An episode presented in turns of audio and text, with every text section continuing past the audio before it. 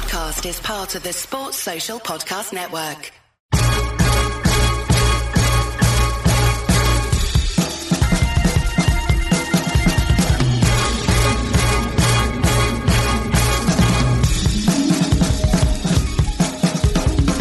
Hello and welcome to the Nat Coombs Show, Edge Rush. Nat Coombs, propo, week one of the N F L coming your way. And we're going to try and give you the edge, the angles, the sharp side of the coin. Is that even a phrase, Oli Thornton? No, almost certainly not. But I like sharp it. Maybe it's an Edge Rush phrase. I think it should be. I think yeah. it should be. Good to see you, man. Are we all set? You, you look ready. I've got to say, you look ready. Uh, well, I mean, was there any better way to start the season than we're recording this on the Friday than last mm-hmm. night? I mean, last night was just incredible. So I found myself... It's downhill from here. It's downhill from here. It has to be. So I found myself... I didn't stay up to watch it. Um, I can't lie to you, just purely because I have a lot of responsibilities, as you know, sure. I'm a busy, busy man. Sure. Well, exactly. Um, Probably p- preparing for the show, studying for the show. Exactly. You, you just couldn't even look at five, ten seconds of the game because your eyes were fixated on graphs and charts and yes. spreadsheets. Right? Exactly. Exactly. Data. So you don't have any time. I don't have time to be staying up till four in the morning, but I will probably do it later in the season. And also, Nat, it yeah. continues the narrative of whenever I don't watch the game, mm. it's always a cracker. And whenever I do watch the game, it's Love always it. really boring. So, so yeah, that's always. So I did. It for, I took one for the team, basically. You, you're that saying. kind of guy, proper. Yeah. You're that kind of guy. I, I did. I pulled. You might remember, and uh, long time um, listeners yeah. will remember uh, the election night when mm. when I was so election night in America when uh, Biden defeated Trump. No comment whatsoever on that. We're not going to get involved in the deep political waters. Uh, but you might recall that it looked pretty good for Trump during the night. It looked like Trump was going to win. And I was drifting in and out of consciousness, listening to election night, but also listening to ball at the same time. So I was kind of jumping. I can't remember what the game was now, but jumping between backwards and forwards. Listening to audio of it. So I had my iPad, but I wasn't watching it. Just listening to audio. I had a kind of similar version. No election night last night, but woke up in the middle of the night. Couldn't go back to sleep. Didn't want to go downstairs to watch the game. Didn't want to start racking it up on my iPad uh, and wake up the missus. So just listen to the, it was listening to the audio of it. It kept drifting. Mm-hmm. You ever have that when you listen to games? And you yeah, drifting yeah, yeah. in and out of audio at three in the morning. So you got this kind of fragmented sense of what the hell's going on. Is that what you did last night? Yeah, that's what I did for the, uh, for the, for the opener. Did you? And how, I mean, that must have been, did you get any sleep? I felt like it was constant drama yeah, and that was the hard thing. But then you have these weird passages where you suddenly kind of jump. I kept waking, kept, when you do that, you keep waking up. So you're suddenly locked in it for twenty minutes. And the next thing you know, it's like forty minutes later. Like, yeah, yeah. Instead of, what? instead of counting sheep, you were counting CeeDee Lamb. Le- leg, I like that, propo. Yeah, Legatron missing. Um, got Legatron go over the sixty yarder, and Collinsworth just beside himself with disgust at that. At that decision was uh, was already vintage, vintage Collinsworth. So yeah, so we we started strongly, right? We had but really uh, strongly, surprisingly to surprising to everyone. So we liked because we were chatting on WhatsApp, of course, uh, looking at uh, looking at the angles beforehand, and I said I really like the over. We nailed the over. Um, yeah, that's what we said on the show last week. We said we, we said no matter what the situation is, we're always going to take the over. But the show, I was we? justified. Yeah, it was yeah, justified. Team, team total. But I remember what I, what I WhatsApped you. It wasn't the over. It was when the line went up to nine and a half.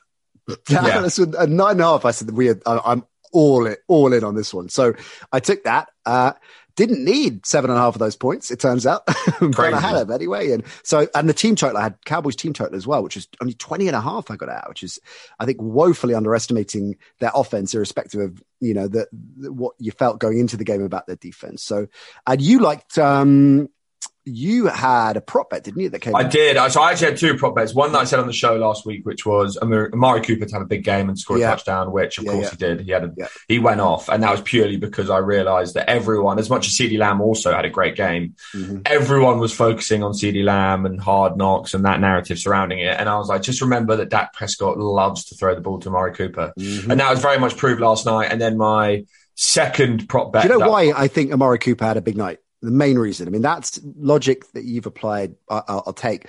I drafted him in our in our dynasty dynasty draft, the inaugural Nat Coombs Show dynasty, which has the likes of Propo, as the likes of Asmir Begovic, Marek Larwood, Tom Deacon.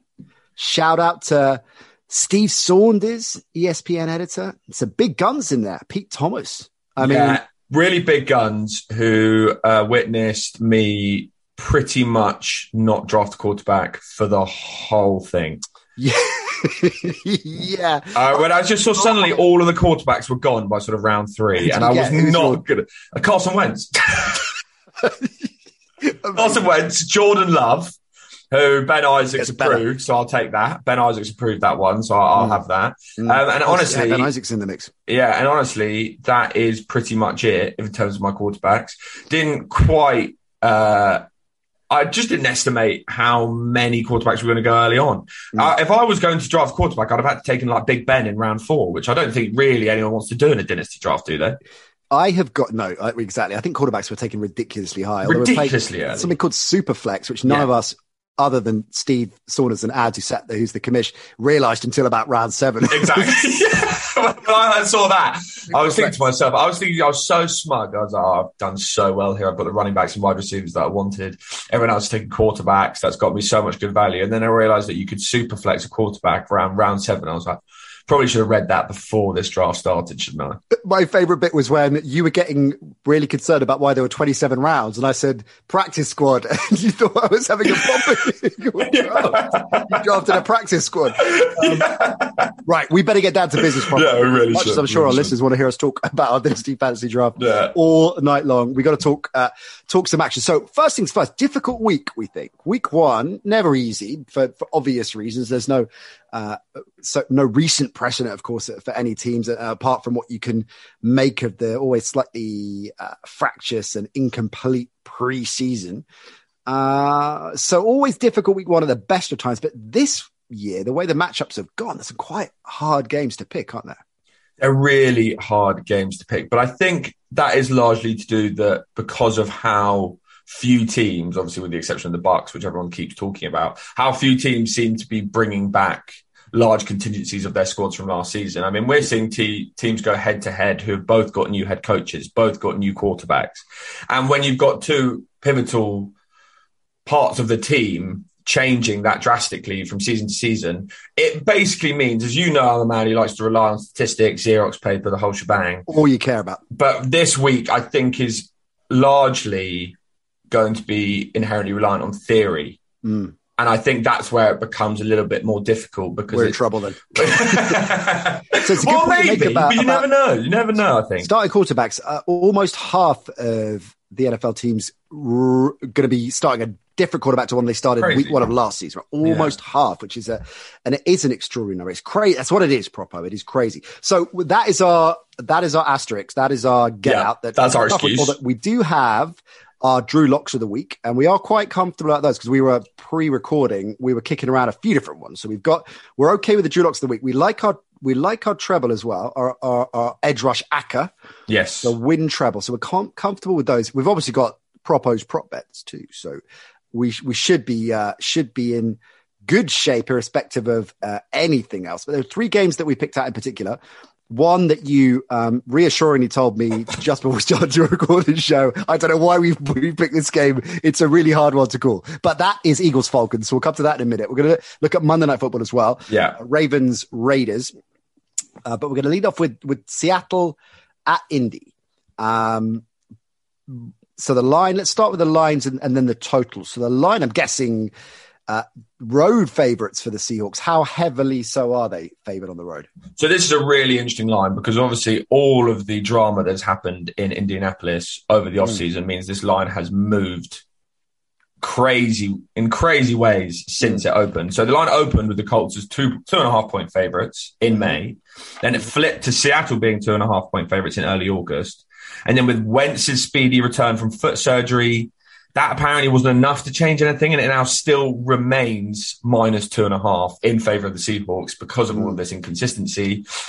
And I think that is largely because of the fact that no one really knows how much time Carson Wentz has had to play with this team, whereas you're going against one of the offences, despite the new offensive coordinator, that mm. has pretty much more consistency than most in this offense. So okay. I think that is largely why this has stayed the same, because I think that Carson Wentz is a complete unknown in this Colts team. A complete unknown. Yeah, and this is, I mean, this is making the, the outright divisional odds really interesting as well, because uh, I'm big on the Titans anyway, at the best of times, but the whole Carson Wentz situation at the moment in terms of value, I think is there for the Titans. It could transpire quite conceivably that we're two, three weeks in and the Wentz-Reich reunion is gold dust and he's flying. And, and we know there's obvious talent ac- across this Colts side, albeit maybe more, uh, uh, uh, you know, in, in, in the defensive side of the ball uh,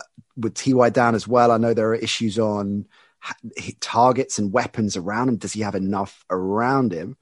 But it, it could well play out as uh, they hope, and they are looking like bona fide contenders. If it doesn't, if it plays out the other way and either Wentz isn't at the races at all, or worse still, is banged up and out of it, it could be a long one season for the Colts. And then the Titans right now as outright divisional winners look absolute value, because their odds, of course, will will be slashed. Uh, what's the over under? What's the what's the totals at, at the so time of recording? So this is interesting because the total hit the board at fifty-two, mm. and then after a brief dip, all the way down to forty-six following the news of Wentz's surgery. It has mm. jumped back up to forty-eight and a half mm. ahead of week one. I guess the reason why it hasn't gone up as much as where it started is largely again due to the uncertainty surrounding this Colts offense. You know what I love uh, more than almost anything else when we're looking at the angles proper, looking uh, at the action, r- irrelevant historical data. But this is going to be this. We were going to get. I knew this was going to come up because at the end of the day, Nat, yeah. what else are we going to be able to utilize in week one? Sure. Like you guys, so, if you shoot down all historical data, here we we're go. Not really left with any data. At this here point, we go. It is okay. Week one. Uh, okay, that's a that's a reasonable point, uh, metaphysically speaking. But I'm going to go with the Colts have lost seven straight Week One games, which means that the you've got to bear in mind that the Colts side of two thousand fifteen, yeah, they lost their Week One game, so that should have some bearing. Definitely, yeah, bearing because that's so many. Was Peyton Manning still a Colt? Interestingly, though, so hero. I agree that I don't think that one bears any relevance to what okay. we're about to see tomorrow. But that's largely because of the lack of continuity going into the season compared in comparison to others that we've seen for the Indianapolis even Colts. The fact so. that, even more so, the fact they've got a new Q- QB, a relatively new running back, a yeah. little bit of uncertainty surrounding this offensive line. But the one where I, the one which I do think has relevance here is the fact that the Seahawks have won eight of their last nine games in September. I think that because of Russell Wilson and Pete Carroll, and they are, are notorious for getting off the fast starts. And I think that's because mm. of how well they prepare in the offseason, how well point. they prepare in the preseason. And the cohesion and continuity and exactly. familiarity, which to your point at the beginning, and it's a great one, that there is, and we heard this a lot last year, didn't we, with COVID and a broken up preseason, totally unorthodox preseason. Well, those teams that have got, Uh, already got familiarity with each other, particularly offensively, and you know, particularly, of course, in that uh, quarterback and uh, uh, an offensive coordinator or head coach tandem, understanding familiarity with the playbook, uh, and of course, Tom Brady and the Bucks were uh, flagged as a potential real problem in that, in that respect, and, and that we know how that played out. So, yeah. well, to be fair with that narrative, the first half of the season they were obviously uh, were facing that, feeling that a bit. So, I think it's a really fair and sensible point. Where are we on the Seahawks this season? Because I, uh, one of the stats that always gets trotted out at the start of every season is, uh, at, well, and, and discussion points in terms of the, the Seahawks offense outside of let Russ cook. Are they going to change it up? Did they revert back to the ground game? Is that why he's unhappy? Is, oh, look how many, t- apparently Russ Wilson's been sacked uh, fourteen thousand times. Yeah. Always gets tried that, how much he's been sacked. But actually, again, if we're bringing a few of the points together, if you look at the more recent capability of that offensive line, and I'm not saying we're talking Browns level offensive line, mm-hmm. P F F have a middle of the pack. They're like fifteen, sixteen. That's pretty much where they were last season as well. And if you look at what they've done in terms of mixing, okay, P F F, correction and clarification, have them nineteenth going into this season, right? But they were ranked sixteenth uh, in terms of pass blocking grade last year, which is the best of Wilson's career. The, Dwayne Brown's in the mix as well. Um, they've got Gabe Jackson. So you could argue they've strengthened things a little bit. I think this is one of those narratives that is overstated going in to the season and often during the season. So the line's better than people are saying is what I'm getting at. We've got enough weapons around, and particularly with one of the best quarterbacks of his generation, mm-hmm. to to be able to create a lot of damage. And on the flip side, the defense, which the start of last season was shockingly bad, got stronger and stronger and stronger as the season went on. And again, I think is better than a lot of people are giving them credit for. So I get the N F C West issue. I get the um, fact that compared to the 49ers, certainly probably compared to the Rams, they are the least sexy out of the three, and maybe, maybe the outsider to win the division out of the three. But I am quite confident on the Seahawks this season, and I'm certainly confident on the Seahawks in this game. I completely agree. I'm definitely higher on the Seahawks than most. I always think going under the radar in preseason is a good thing, especially right. in the N F L. And when you've seen all of the noise surrounding the Trey Lance, Jimmy Garoppolo situation at San Francisco 49ers and all of the people they're getting back from injuries, and then obviously you've got the Matthew Stafford effect in L A, it means that no one's really noticed the fact that Seattle have kind of kept everything from last season and only mm. going to have one more year to build on it. Apart from the fact they do have new coordinators. That's the only thing that's interesting and the only unknown we're going into with this. But when mm. you've got Russell Wilson, who is someone who, despite he actually came out and said this new offense is incredibly complex, but if there's anyone you really trust with a new offense that's incredibly complex to kind of be able to hit the ground running, it's Russell Wilson, because all you hear about is the fact that he spent the whole summer in his backyard with D K Metcalf and Tyler Lockett throwing balls to them and yeah. basically learning it as intently as he possibly can.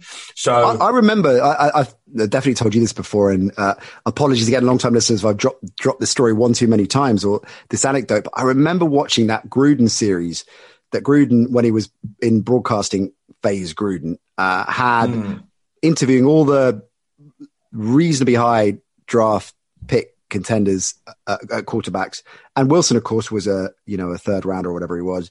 So it wasn't one of the, the, the hot prospects. And I guess he just kind of scraped in on this series. Maybe, maybe E S P N had, had to fill a certain number for the series count. So, Uh, so they kind of, and I remember thinking at the time, wow, this, he is so composed. And Gruden particularly was blown away with his, with his football savvy, you know, which all quarterbacks obviously have to, to, to a reasonable degree. But I remember Gruden saying, this guy just, he just gets it. Like he, the way he was communicating, the way he could break down stuff, the way he could uh, see things quickly. Gruden was blown away by that. Uh, no doubt one of the smartest quarterbacks uh, of his generation. So yeah, you're right. If he's having to deal with all, and also it's going to be invigorating an all new offense for him as well, for, mm-hmm. for obvious reasons, right? He is uh, along with along with Aaron Rodgers uh, amongst the most unsettled superstar quarterbacks in the N F L right now. So yeah, sure, he is going to embrace the change. I'm sure of that. All right, so where are we going with game one then? We're both liking Seattle. I'm liking Seattle to cover. Um, uh, the only question I think I have here is on uh, on the total. I don't feel strongly about it because I just, for reasons you've outlined, just don't know what the hell we're going to see from the Colts. I mean, this could be a, you know, a twenty-eight three blowout from Seattle. I mean, you know, if it goes any way, I think it's going to go that way. Yeah, I agree. I think, unfortunately, with the state of the offense going into the season out on week one, the Colts will definitely need to rely on the run game, which I don't think bodes well considering that Seattle actually had one of the best run Ds in the N F L last season. Mm. The Colts are missing two starting left tackles. We're unsure on the fitness of Quentin Nelson and Carson Wentz. And if that puts pressure, if Carson's going to have to throw to get anything going for the Colts, then I don't think that's going to lead to success, or at least enough success to beat the Seahawks. So I agree with you. I think the Seahawks cover the spread here, and I completely agree with you in terms of total. If I was going to go anywhere, I'd probably lean towards the under, but I think there's way too many uncertainties to be one hundred percent sure on that. Looking at this receiving core, right? Pittman, mm. Zach Pascal, Paris Campbell, Eric, uh, Jack Doyle. Love a bit of Jack Doyle. Yeah. But... No, I'm joking. The issue one is Michael Pittman, because last season he only had one touchdown, but he's going to go into tomorrow as the number one wide receiver. Oh, sorry, and Sunday as the number one wide receiver. Mm. And I think mm. just from my prop head being on, my prop head hat on, if that makes any sense whatsoever. Complete. Michael Pittman is the one to watch in terms of being able to exploit the fact that T Y is not playing, and to, I think, will be the one weapon that Carson looks to go to as much as possible just because of his size and just because I think he's the strongest player they have. I think I don't think the receiving yards, the over-under hasn't been released yet. I don't think the over-under will be too high, so I would look to that. And I'd also think that he would be quite good to score a touchdown.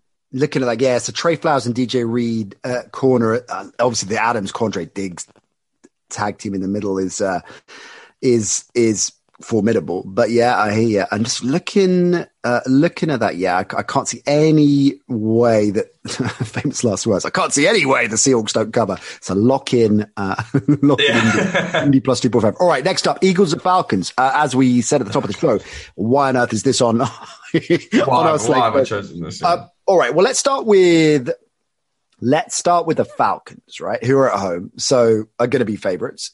How big a favorite are they? They are currently three point favorites, mm, but the line three. just keeps going back and forth between three and three and a half. And I think depending on which betting company or you're using, that will change. So the Falcons, basically, they're home favorites. Ultimately, yeah, and, and that's what you see with that. Three points three, is yeah. is the it's the home yeah. field advantage typically, exactly, right? So yeah. if this was played in a neutral field, you're calling it a pick'em. It's, it's exactly the, it's the conventional wisdom there. And then the total, the total is at forty-eight and a half. That hasn't really moved, to be completely honest with you. It has stayed pretty much solid throughout the off season because that is basically because there hasn't really been that much change since May when these lines first opened between what people expected from these offenses.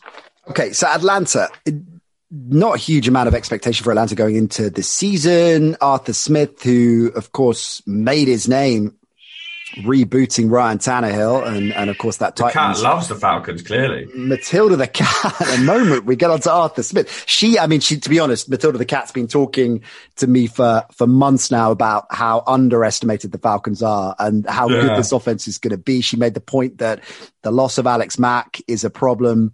Uh, no doubt, but actually that line might be better than uh, people expect.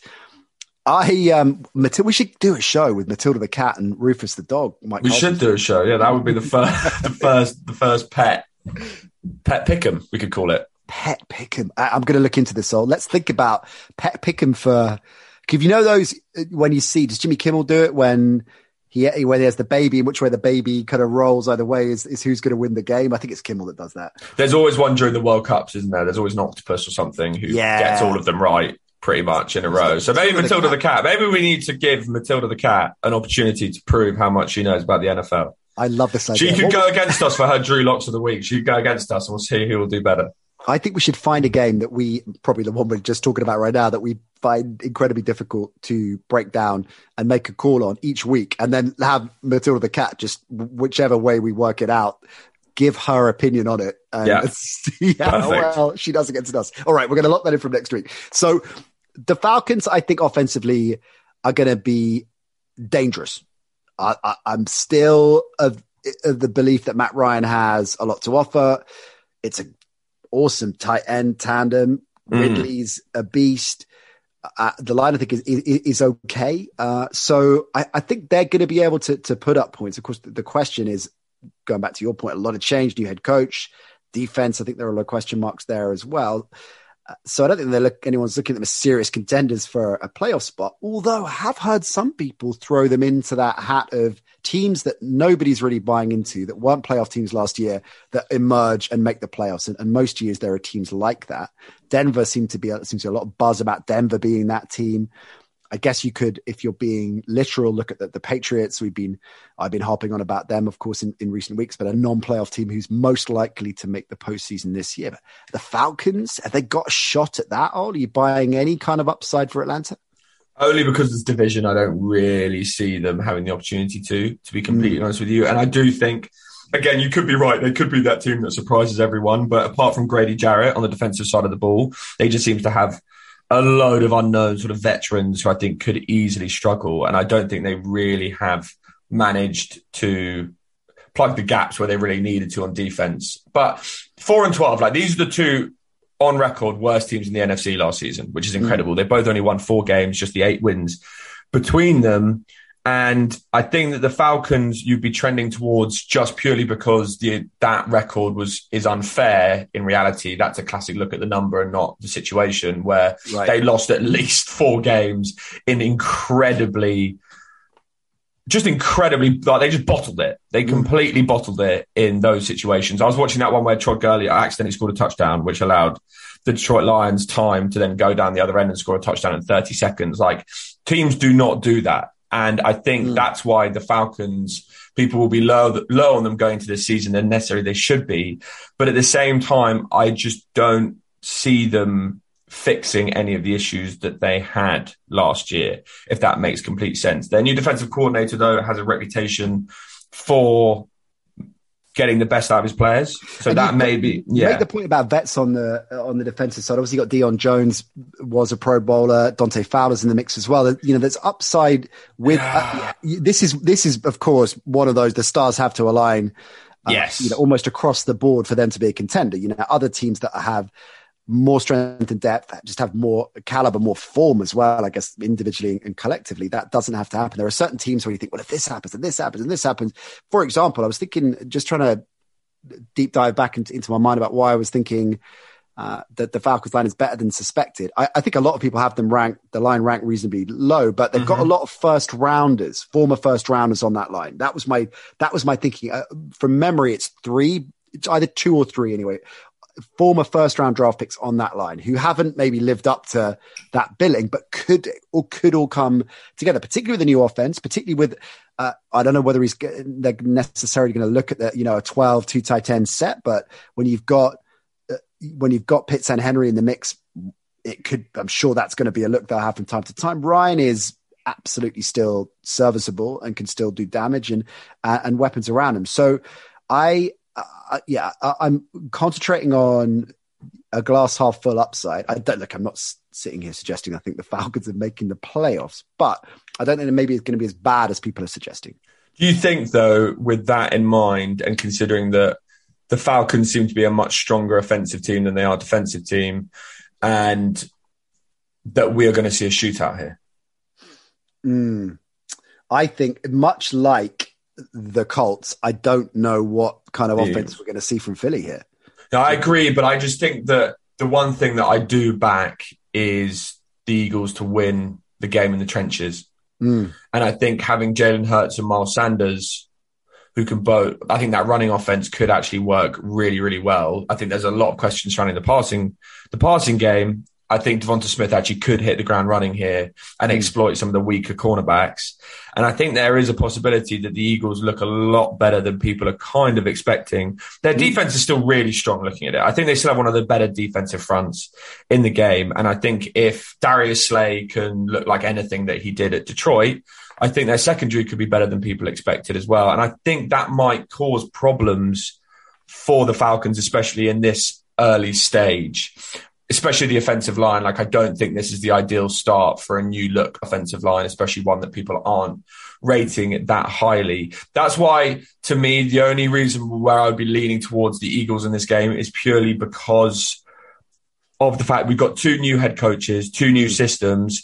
And I just think in these situations, relying on who's going to win the battle in the trenches isn't necessarily a bad shout. And basically also going with the points, I can't see either of these teams destroying the other one. Mm. I think this is going to be a relatively close game. I couldn't really tell you how many points are going to be put up on either side of the ball, just because of how little we know about the Eagles offense and why I think the Eagles defense is actually quite strong compared, and will put up a good game against the Falcons offense. So I wouldn't be anywhere near the total, but I would probably be leaning, especially if it goes to three and a half. You know, I love that number, Nat. I love that number, three and a half. It's all about the number. I can't see the Falcons beating the Eagles by more than a field goal. And also, one of the Fal- even if the Falcons say up fifteen with in, in the fourth quarter, mm. I would still back them to probably concede fourteen points in the fourth quarter just because of the Falcons. Yeah, I mean, they're look, big name players on on this Eagles D, no doubt about it. And you know, particularly look at the secondary there, and Slay, uh, I'm a huge fan of, and uh, and. That, I guess, negates some of what I was talking about earlier on with the uh, the vibrancy of this Eagle of this uh, Falcons offense. Here's a bit of deep dive and uh, research that I'm sure you've done uh, proper. We all know Joe Flacco is the number two on the Eagles depth chart. Who is the third string quarterback on the depth chart? Well, this is what gets me excited. Surely, I don't think Flacco should be number two. Mm. Minshew has to be number two. Minshew, yeah, I mean. I, has yeah. to be. And looking at E S P N's Eagles depth chart right now, and it's Gardner Minshew the second is third on the quarterback's depth chart. Uh, we yeah, Minshew maybe, because Jalen Hurts, we just don't know what we've got. No, just just like Tua, even more so than Tua, because there's less. Way more so, yeah. We don't know. We don't know what we've got with him. He like, fifty-two percent of his passes uh, is what he completed. Uh, last season, and uh, when I'm reading that, just fifty-two percent of his passes, this particular journalist wrote, would, yeah, exactly. five minutes in the N F L as a rookie. Come on, let's not let's not get in, on, in, on a bad side. But, but you know where he's been really strong is against the blitz. Mm. That's what I was reading. He's been really strong against the blitz, and the Falcons D will love to blitz this season. I'm sure of mm. that. And he went, I think he went four touchdowns to one interception against the blitz. So I think he might actually enjoy this matchup. I don't know why, Nat, to be completely honest with you, but I feel like Jalen Hurts is going to perform better than people expect in week one. And mm. I, I just know that's going to come back to bite me. Oh. I've, just, I've said it. I've just said it. And I know that's going to come straight back to bite me. Lip it up. This vibrant Falcons offense, three points. no, I quite like Devonta Smith anytime touchdown scorer. How about that? That might be my, uh, my I mean, I like anytime, that. anytime bets uh, a little bit. Uh, let's roll the dice, have a bit of fun. I don't, I'm not going, I, I, I'm leaning Falcons, but I don't feel strongly about it because I, I just don't know what we're going to see from, from the Eagles. And I, um, and really don't know what we're going to see from a lot of this Falcons side. So I just want to reserve judgment and maybe steer clear of it. But if you are going to go in on this, I would, I would lead the Falcons, not least because that, because that line, um, I think that's, I think that's a, a sensible play, but it is wide open right now. Look at these two teams. Yeah. I think I'm just going to, I purely, because I think this is a pick'em and I think the Eagles are better than people will expect, especially on the defense side of the ball, I will take the points. Only at three and a half, not at three. Ooh, it's all about the number. Okay, we're number. a bit surer, thank God, on Monday Night Football, which is the banged-up Ravens. Are you starting a running back for the Ravens on Monday? Or hopefully. That I have I have offered myself. I've sent my tape to Harbaugh. And you take, he, it's an old V H S. You yeah, said. It's an old V H S. Yeah, I've sent my tape to him. And he said he'll look at it and get back mm. to me as soon as possible. But yeah, I mean, we, who knows, Nat? Who knows? They are, at the moment, uh, looking Le'Veon at starting, Bell, isn't it? Uh, well, Tyson Williams is at the moment. Is he? As of recording this, Lev Bell was um, in the building, but uh, rookie out of B Y U, uh, Tyson Williams is at the moment number one on the Ravens depth chart because, of course, J K Dobbins gets banged up. Yeah. Gus gets banged up. Uh, And it is a problem. I We've talked about this. I think we talked about it on last week's Edge Rush. Interchangeable running backs. It doesn't really matter. You know, it's a position that's so much depth. There's so many players around. Uh, you know, I get that argument to the most part. But with this particular Ravens side, I think it is a problem. Sure, Lamar can compensate. I was making this point. I was writing a column earlier today looking uh, at the Bills in a little bit of detail. And the knock on the Bills this season, not that there are many weak spots, is is, is the ground game, right? Is their running back core, and they're they're all okay, but there's no real. There's compared to others, it's, it's not a particularly fearsome crew, right? And I was thinking about that, thinking, well, that's less of an issue when you have Josh Allen as your quarterback, right? Because he can compensate to a degree with the ground game, and of course that's the case with Lamar. But this is a big, big drop off from an explosive, dynamic playmaking mm-hmm. kind of talent as J K Dobbins, just even the tag team there as well with him yeah. and Gus Edwards, to a, a completely unknown quantity. Now we might see Tyson Williams rocking up one hundred seventy-four yards, A Star Is Born, right? And and in this offense, you, you never know. But that coupled with Marcus Peters out for the season mm-hmm. as well. They've had COVID issues, other banged up injuries. I mean, you look at, again, looking at the depth chart, the amount of I Rs I'm seeing, the amount of outs for the game I'm seeing, they're banged up. So how significant are those losses going to be for this game and for the season ahead for the Ravens? I think the running back injuries, again, as you said, it does seem to be a position where you can find decent replacements. But as you said, the combination of Gus Edwards sort of being a downhill runner who mm. just sort of just absolutely dominates the opposition defense, and then you've obviously got the skill set of J K Dobbins to kind of be the the prettier one, the fancier one. So I don't think you're ever going to be able to find and replicate that, especially considering how dominant they were at the end of last season. They were incredible. at the end of last season. They won their last five straight regular season games, and I think Gus Edwards and J K. Dobbins were a major part of that. And it also offers a little bit of relief to Lamar, because I think the problem was yeah. at the beginning of last season, everyone was looking at it being like Lamar Jackson's not being as um, elusive and he's not being as profitable as he once was, and this is going to be a problem, whereas J K. Dobbins and Gus Edwards came in and basically rectified that and allowed Lamar a little bit of time off, so to speak, so it wasn't all relying on him to create everything in that offense. So I think that will have a major impact. I just don't know how much of an impact this is going to have in the upcoming game against the Raiders. I am encouraged by the fact that, look, they've got Ronnie Stanley back, Villan- Villanueva exactly, they've yeah. brought in as well. I mean, it's a decent line, right? So if you're going to be plugging in an untested rookie into that mix, that's yeah. you want that in front of you as opposed to, I don't know, the um, the uh, New York Giants. yeah, yeah, yeah, exactly. Less, less likely to make hay that way. I mean, the other injury we haven't talked about as well, which is quite significant, is Rashad Bateman, right? Yeah, so that is that. that. We, yeah, we hyped up the need for the Ravens to do what the Bills did with Josh Allen. Uh, and okay, Sammy Watkins isn't Stephon Diggs, but they got a veteran receiver in, and then they doubled down with uh, by using their first round overall pick on Rashad Bateman. And our friend Ben Isaacs has told us on many an occasion, he's the kind of guy that's going to hit the ground running and he's going to be a star receiver from week one. Well, he's not, because he's on injured reserve and he's not going to be playing for a good chunk of time, which means that they've got Hollywood Brown, Sammy Watkins, DuVernay as their, as their starting receivers. Now, Mark Andrews, one of the yeah. better tight ends in the N F L, obviously, and uh, a go-to guy and then some. And with this line, sure, they're going to be able to, to flex the injuries notwithstanding. But uh it's certainly, I think, not the Ravens side that has been framed as a Super Bowl contender at the moment. I think this is a team that should make easy work of the Raiders as much as you can in the N F L, whatever easy work is in the N F L, but I shouldn't find the Raiders too difficult. Whether they're going to be a deep water playoff team, unless things change, I don't know. I'm not so sure now. Going, I'm down on the Ra- on the uh, Ravens right now. Yeah, I think it's hard not to be, considering how unfortunate they have been with injuries so far this offseason. But at the same time, the one thing that you can always say about the Baltimore Ravens under Harbaugh mm. is that they're going to be well prepared. You, do you want to? Are you ready for a historical stat, Nat? Are you oh, ready for it? it? Let's have it. This is actually crazy. This is crazy. Over Baltimore's last four season openers, mm-hmm.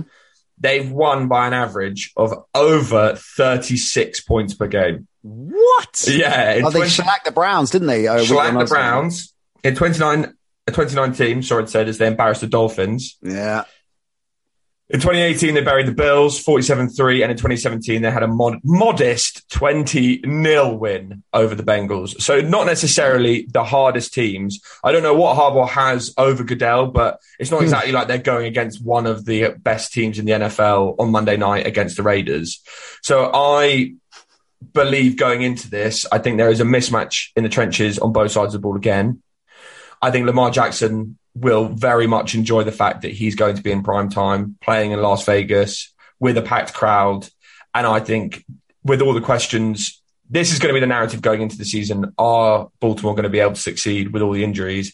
And I think Lamar Jackson is going to be like, yeah, we are. Yeah, we are, because you've got me. And I think yeah. he's going to be confident it's going into one of those it. big years for Lamar. Yeah, I like, yeah. I, th- yeah, I, I like that idea. Uh, you know, I can see that definitely happening. We're not paying much attention to, to the Raiders, and we should. I think it is... Uh, It is an offense that relies on solely Darren Waller. what? What? Just now, Jacobs is injured. Uh, looking at the latest injury reports, a toe injury that he's been practicing. So you'd expect, even though his list is questionable at the time of recording, you expect Josh Jacobs to, to start. Are you down on Josh Jacobs? I'm a big Josh Jacobs fan. I love Josh Jacobs huh. so much. I love him as a Where's person. I love Where's him as a player. But I cannot, for the life of me, understand why the Raiders have decided to start the season starting, well, signing Kenyon Drake to go with Josh Jacobs and completely ignoring the offensive line. I think they'll have one of the worst O-lines yeah. in the no. league this season, and it's got considerably worse. So I don't see why you would have... I, that doesn't give me any confidence that Josh Jacobs and Kenyon Drake are going to be able to become a one two punch mm. and a successful one at that. And at the same time, the Raiders don't really have any pass catchers. I mean, unless you think that Hunter Renfro is going to have a, a breakout year. Or Ruggs, or Ruggs, Ruggs, I think is more. Ruggs is another. Ruggs is another good opportunity. But I just don't think. I mean, looking at Derek Carr last season, I mean, the, the it was interesting because the Ravens started slowly last season and actually mm. got much much better as the season went on, whereas the Raiders actually went in the opposite direction. Yeah, and Derek Carr's season split tells the story completely. He threw sixteen touchdowns to two interceptions and completed over sixty-nine percent of his passes during their six and three start. Over the two and five finish, that line dropped to only eleven scores, seven interceptions, and a sixty-five percent completion rate. Mm. And I think that's why no one, the bookies, the odds makers, no one seems to have any confidence in the, Ra- the Raiders having a successful season. But that could also be largely due to the fact that you would say the Broncos and Chargers have got considerably better in their division. And obviously they've got the Chiefs. Yeah, I, I, it's all really, really solid on the Raiders. And I want them to do well because a lot of players, Waller, our friend Darren Waller. Like, yeah, our friend, your best mate. We were, we were tight, uh, yeah. tight, tight in Miami. Great Gruden, story as well. Gruden, uh, he's a great story, isn't he? Yeah. You know, Gruden is uh, you know, one of the most significant characters of, of the modern N F L, and you know, I, I I would like to see them succeed. I am doubtful as well. Uh, I am intrigued as to what it's going to be like uh, in the stadium. How hammered the crowd is going to be. Are you DJing? We, I thought you said we were going to sort that out. Are you DJing or not? No, I haven't had the email yet about that. That's a real mean, shame. It's still, well, we're Friday, so there's still time. There is still time. Maybe you'll get the email tomorrow morning about being the Raiders D J, and I'll get the email in the morning about being the Ravens running back. Amazing. We'll both do that. Yeah, exactly. They'll probably send a jet for us if that happens. Yeah, exactly. That would be super. We'll get Matilda on the jet as well. Uh, yeah. She she knows Goodell. She'll be uh, she'll be in his box, I'm sure. All right, so uh, I uh, w- I like the Ravens despite the the injuries in this one. I'm kind of flirting a little bit with with the over, but you have got me worried now. I think yes, that Raiders line is bad, and I could see the Ravens absolutely t- terrorizing Carr, uh, and of course, a lot depends on how fit Jacobs is, and particularly that toe injury is, I think, quite it's significant there for, for obvious reasons. So maybe kind of leaning away now from what was the because the the three and a half was the line, right? So the over under is what at the moment? The over under is fifty and a half. It's there or thereabouts. The only reason why I'm flirting with the over is because I think they'll put on a show, both teams, and I think they'll be intent, and I think the crowd will really get behind this Raiders team, and I think they'll make it very entertaining, and I think that might... I'll make sure uh, of it. If I'm DJing, then I'll get... Really exactly, happy. Yeah. Well, that might cause the under to happen, but apart from that, yeah, that might cause empty seats as well, to say the least. But yeah, but yeah, that's the only reason why I'm tempted to go towards the over. I think the Ravens have an absolute field day. I think Lamar runs... I think Lamar will definitely score a touchdown. I think he'll run for one hundred yards. I think he'll have an absolute game of it. And I think because it's the first first game of the season, it's at Las Vegas, it's Monday Night Football, I would like the Raiders to potentially put up more points than I expect them to later in the season. But if I stay up for it now, it'll go mm. under. If I if I don't stay up for it, it'll go over. That's basically the way this will Got work. It. I love yeah. that. I also like the way that you say Las Vegas like you were a nineteen thirties aristocrat. Dropping, dropping, was it? Yeah, Las Vegas, Las Vegas, Las Vegas, Las Vegas, Las Vegas, Las Vegas, Las Vegas, Las, Las Vegas, darling, Las Vegas, Las Vegas. I need to reinstall Vegas, baby, Vegas. So I've never right. been to Vegas. That's why we've got to sort that out. We've got to sort that. Well, the draft yeah. is the draft's next year. Yeah, exactly. We were exactly. meant to go before the draft got rebooted because uh, the draft, of course, was that was the co- first COVID draft, wasn't it? The virtual draft was the one meant to be in Vegas. If memory serves me correctly. You're memory does serve me correctly. You're looking at me blankly. All right. So uh, big on the Ravens in Monday Night Football's opener uh, uh, on E S P N. Of course, we are uh, company men. All right. Let's get into the prop bets. Prop yeah. Vote, the prop bets. You got three of them. Three of them this week. Three of them. And the... How confident I, are you? Oh. I'm actually really confident in these. Uh, I think that's largely because I actually went two and oh last night on my prop bets. I didn't say the second one on Edge Rush last week, so I won't count it on the show. Oh, that old chestnut. Well, you actually opened yeah. the show with three a... bets that you didn't mention on last week's show, so I don't really know why you I, can give me any stick for this. I, a, I, met a, I met a girl on holiday. She lives in Canada. Nat, literally, you are the one. I've got texts to Harry to prove it, so don't you worry about it. You can ask Harry about this. Harry still has his faith in me. Friend uh, of the show, Harry Maynard. We're going to get Harry in the mix, aren't we? I want to get, Harry. get Harry in the mix. I Let's, think we definitely should. We should explain Harry to, to our listeners, right? So Harry uh, is uh, is uh, uh, a soldier in arms with, alongside us, right? When it comes yeah. to looking at the uh, N F L action, although in Harry's case, looking at any kind of gambling action he can have, fundamentally. Uh, yeah, yeah, he loves it. So Harry and part of the, the production crew on our radio show, of course, Harry. Um, so we often spend far more time, a disproportionate amount of time, discussing uh, the gambling edge than we do the actual show we're about to uh, put on national radio. The uh, but we want to get him involved in Edge Rush. So what are we thinking? Because he's a big Crawley Town fan, right? He's not only a big Crawley Town fan, he's actually the host of their pregame show as well, That's which right. obviously gets millions and millions of viewers, as, as you can imagine. Not yeah. only because of their coach, John Yams, who's one of the most entertaining men in football. Won't go into it now. That's I'm story so glad you shared. I'm so glad you shared that with me. No, let's let's let's let's mention that. So John Yams, his name, right? John Yams. Oh, Yams. Okay, so John yeah. Yams. So Ol said, "Have you seen the Crawley head coach?" And I said, no, I don't think so. And he said, okay, I can send you some links. And these are post-game interviews with John Yams. Did Harry do one of them? Was Harry's, Harry's, done, Harry's done them before. You should hear the stories. That I think we should save this for Harry to tell the stories. Right, they okay. are super. But basically, if you haven't the watched clips. them, yeah, yeah, we should get, get the clips. Some, we can drop, I'm sure we can sneak some drops. We can definitely sneak some clips. In the interest of news, we can drop yeah, the we clips. We definitely right. can. And it is anyway. very, very entertaining. But yeah, if you haven't seen it, work. Ca- oh, no. You back? Frozen. Sorry, I'm back, mate. Yeah, yeah, yeah. Yeah, you froze there for a second. Yeah, just pick uh, I reckon pick John up. John Yams, I'd say, yeah. yeah.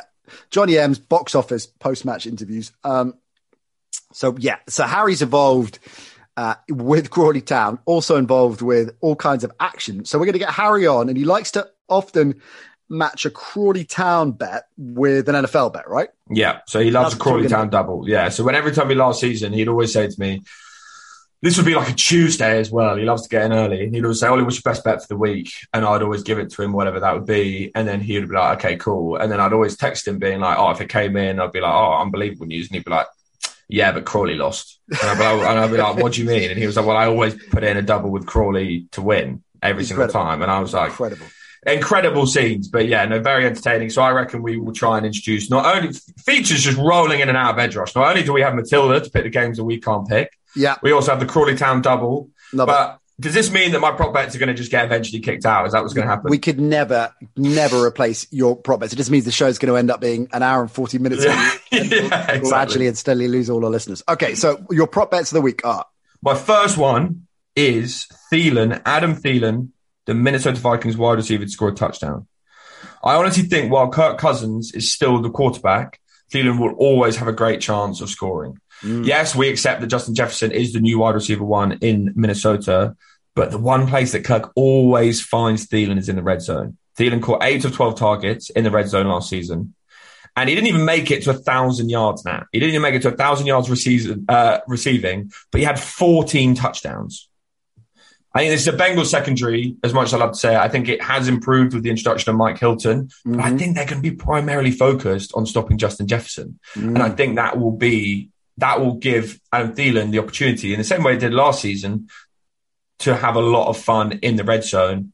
And yeah, I like Thielen to score a touchdown here against the Bengals. I actually like to see this as quite a high scoring game. We noticed it. The line is currently at forty-six and a half. Yeah, we quite like that, didn't we? Oh, yeah. We do quite like that. I think that's an interesting play. My mm. second play of the week, Hibby, which you're going to love mm. because it's, you are the worst Dolphins fan in the history of Dolphins fans, by the way. What do you I've mean? listened to you speak for a whole summer about how much you love the Patriots. Yeah, well, that's that's because I'm I'm, I'm oh, com- comfortable in my own skin, comfortable in my own skin that I can big up the rivalry uh, pick up the rivals, and and not, and you know, that's just my journalistic integrity proper. Yeah, of course it is. Of course it is. Yeah, of course it is. I had that one. But no, I also think, I mean, there's a lot of sharps actually going on the Patriots. We haven't discussed it here, but every sharp I've kind of read and looked into is all taking the Patriots at minus two and a half.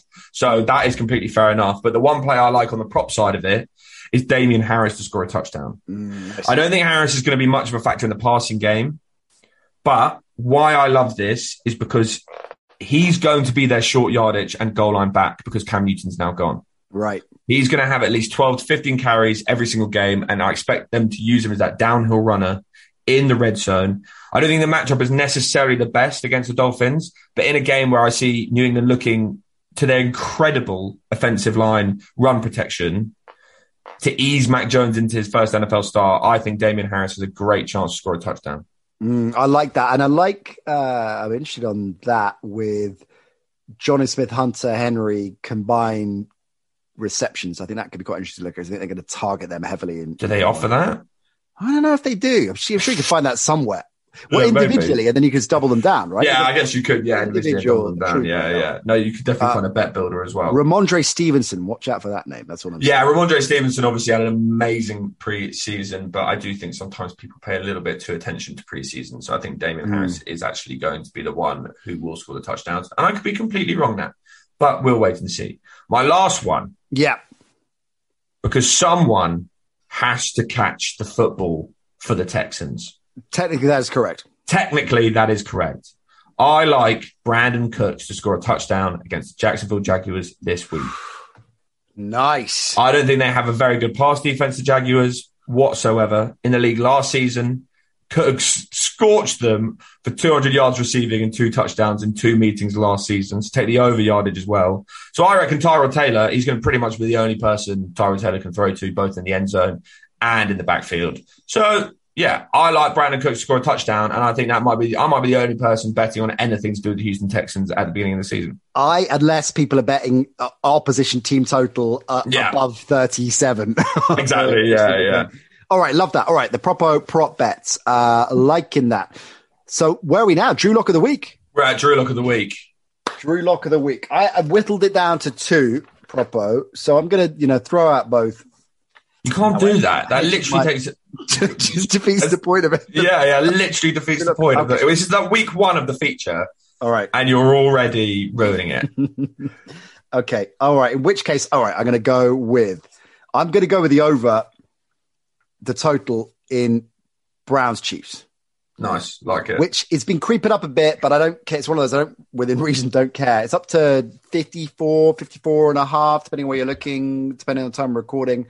I would follow it up to fifty-five, I think. Um, uh, maybe even if you're feeling ambitious, fifty. I just think it's going to be a, a. I think it's going to be a shootout. I think it is going to be a great game. It's the it's the game I'm looking forward to most uh, yeah. uh, this weekend, and I can't see either offense getting neutralized to the degree where that isn't a very attainable total. So I'm not sure where I what I feel about the line, five and a half at the moment. Uh, obviously, the, the the Chiefs are favourites, uh, but the total I'm in. So I'm to go. That's my Drew Lock of the Week. The over in Browns Chiefs. Mine's quite controversial, Nat. I won't lie to you. Really? Yeah, this is controversial purely because of anyone who's been listening to this show for a long time. I don't think we've ever really backed an under, just purely out of principle. My God, that is a that is a jaw-dropping move for show one of the season. It's it is jaw-dropping, but I think there's good reason behind it. Mm-hmm. And what I will say now is, if this doesn't come off, mm-hmm. I will retire my under picks for the rest I love of the season. It. For the rest yeah, of the season, or at the least rest till of Thanksgiving. Season. You get yeah, to Thanksgiving. yeah, until Thanksgiving, I'll retire my under picks okay. until Thanksgiving. But I am going with the Broncos Giants under forty-two. Ooh. It's a low number. Mm. It is a low number. I appreciate that. But I think this is purely because we're going to see two very strong offenses, two strong defenses, sorry, going up against two offenses. Well yeah, exactly. We're going up against two offenses, which still have a lot of questions. I mean, Jones has weapons, but we don't know how fit Barkley is. We don't know how fit Golladay actually is. I think the Denver pass rush is going to cause what is a pretty horrendous Giants offensive line. Mm-hmm. A lot of problems. We've already discussed a lot on this show how great this Broncos secondary can be. So I don't really see there being that much of an opportunity for Daniel Jones and this Giants offense to score that many points. And that is probably why the under is actually hit in seven straight games for the Giants from last season. I have more faith in Teddy than Drew Lock, you know that. Mm-hmm. But I don't think Teddy has to be elite to win this game now. I, like- I just think the Giants have a strong run D. James Bradbury, will, James Bradbury in the... as a cornerback will give them a lot of problems in terms of how, whether or not they can throw deep. And I just think Teddy's just going to manage his way to a twenty fourteen victory for the Broncos. We know we're big on the, the Broncos D and particularly the Broncos secondary, which I think is going to cause um, Danny Dimes some problems.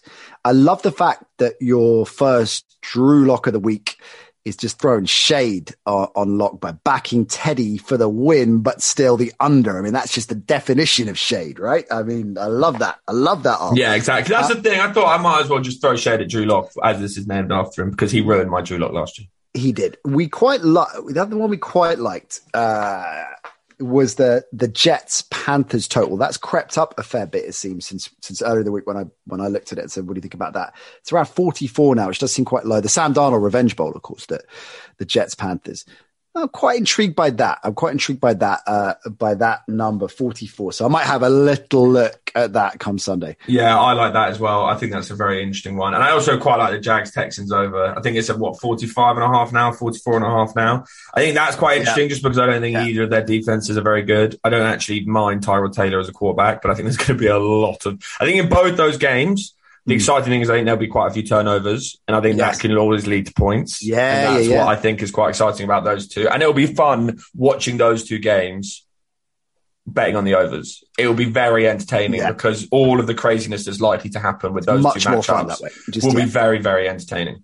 All right, uh, our A C C A of the week. So three teams, take them straight up on the money line. Where are we going? So we are going, we're starting with the L A Rams. Mm-hmm. To beat the Chicago Bears in Sunday Night Football. It is Sunday Night Football. It's Matt Stafford's first game for the Rams alongside Sean McVay.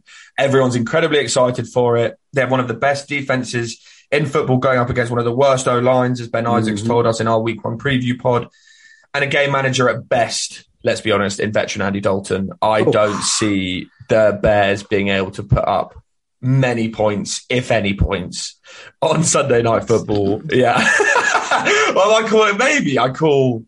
Am I going to call a, a donut? Should I call it a donut? You're kidding me. No, I'm joking. Not. I'm joking. I'm joking. I'm joking. I'm joking. I'm joking. I don't see the Bears putting up any points. Andy Dalton with his fourth touchdown. Yeah, exactly. But no, I just don't think. I think they may be able to put up some points, but I don't think they'll be able to put up enough. Yeah, I agree. To keep a, up with Stafford, Woods, Cup and Co. Yeah. I mean, it might be. It's over a touchdown down the line, but yeah, definitely, yeah. definitely straight up win. Okay, so we like the Rams. Uh, lock that in. Number two on our A C C A of the week is. Are you going to say it or am I going to say it? Well, hang on. Wait a minute. The running order. This is why we have a running order now. You yes. were meant to start. I was I go in the middle. And then you dived in. All right. So who are we taking second? forty-niners. forty-niners Lions. Yeah. Uh, they were my uh, close but no cigar Drew Lock of the week pick to cover. So they're definitely going to win the game straight up. What do we really need to say here other than the Lions may be the worst team, worst roster in the N F L? They're going to have a shootout with the Texans, I think, for, for the number one overall pick. The forty-niners rebooted across the board. In Jimmy G, we trust. I drafted Jimmy G in our fantasy draft, no less, yesterday.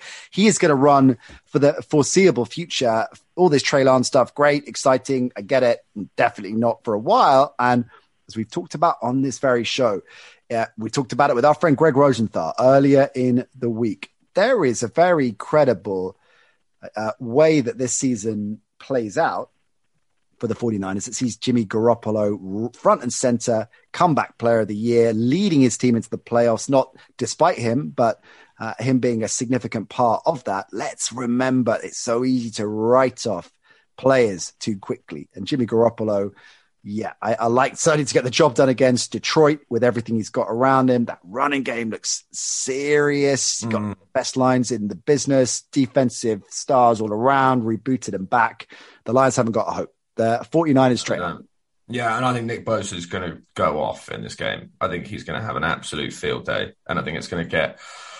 I think Jared Goff might start seeing ghosts, is I think what's going to happen in this game. It's going to be tough. It who's is going li- to be tough. Who's the Lions' backup? Who is the Lions? Is it Jeff Driscoll? Yeah, that's a good bit of intel if it is. Let's see if it's Jeff. Oh, it's tantalizingly taken. No, it is. It's not Jeff Driscoll. It's David Blau. Do you remember David, David Blau? Blau. David Blau. Blau. God, they have a lot of faith in Jared Goff if David Oof. Blau is their backup. Wow. That is not going to end well for the Detroit Lions, I don't think. It couldn't be any worse for an opening matchup. And I think that mm. would be, out of all of the games, okay, what would be a bigger upset, Nat? If the mm. Brown, if the Bears beat the Rams or if the Lions beat the 49ers? Lions beat the 49ers. Yeah, I agree. I think it would be the biggest upset of the week by far. No doubt. It would be that would be a crazy situation, but not out of the possibility with that's the N F L, and especially because we put them in our edge rush ACCA. So that means there's a more likely particularly chance because we put them in the in the ACCA. Yeah. yeah. All right, and who's third in the ACCA? Our third in the ACCA. We've already explained why we think they're going to comfortably win Monday Night Football. It is the Ravens against the Raiders. I think the Ravens will simply have too much on both sides of the ball for the Raiders to be able to keep up. I don't necessarily think this will be a complete blowout. I don't think the Ravens will comfortably win this because of how many changes they've had in recent times because of those injuries. I think if they had J K Dobbins and Gus Edwards starting and Marcus Peters, this would be an absolute runaway game. But I think the fact they're going to have to adapt, the fact their preparation has been affected slightly means that it won't be as comfortable as it was, but I still expect them to easily win this game. I think Lamar Jackson is going to go absolutely crazy, a million touchdowns probably. And uh, yeah, the Ravens win this. And I think so we combined Ravens, Rams, 49ers. Yeah. Two and a half to one. I think that's a decent. I think that's nice. decent value considering how strong, strongly we feel about all three of those teams. Yeah, agreed. I, I for a difficult week where there are a number of games that we're really not going to go near. Yeah, I um, I like that a lot. I like that a lot. A fine way to wrap up week one edge rush. There we go. In the books. Uh, good luck, all of you who uh, are fancying, planning, taking some action. We're back Monday with our Mike. I'm Mike in the house for our week one review. Uh, and as we touched upon a little bit earlier on the show, if you haven't already, go check out In the Vault. Greg Rosenthal, no less, one of the greats, dropping by with his Super Bowl contenders. Ben Isaacs gets you set for week one. Uh, supporting it against some of the games you and I covered then. I think it's maybe why we ended up with some of these games all because we hadn't covered them in, uh, I think I threw us on. You basically did, yeah. yeah. The Colts Seahawks, I did, was one of those where I wanted you and Ben to talk about it, but then you had to leave yeah. me to put myself yeah. out there and you probably get it wrong. It. You took care of it proper. As usual, I'm not surprised with all the research, the uh, statistics you've just been pouring over for the last six, seven months. We appreciate that dedication, Propo. We appreciate that dedication. Matilda the Cat's still going to beat you this season in her picks, slightly, but nevertheless, uh, we appreciate your focus. Uh, great stuff. We will see you next week, uh, Propo. Uh, good luck with your prop bets in particular. Uh, and like I said, go check out The Vault. Go check out uh, the episodes that get you set for week one, Sunday, the N F L. Cannot wait. Cannot wait. Enjoy, gang. See you Monday.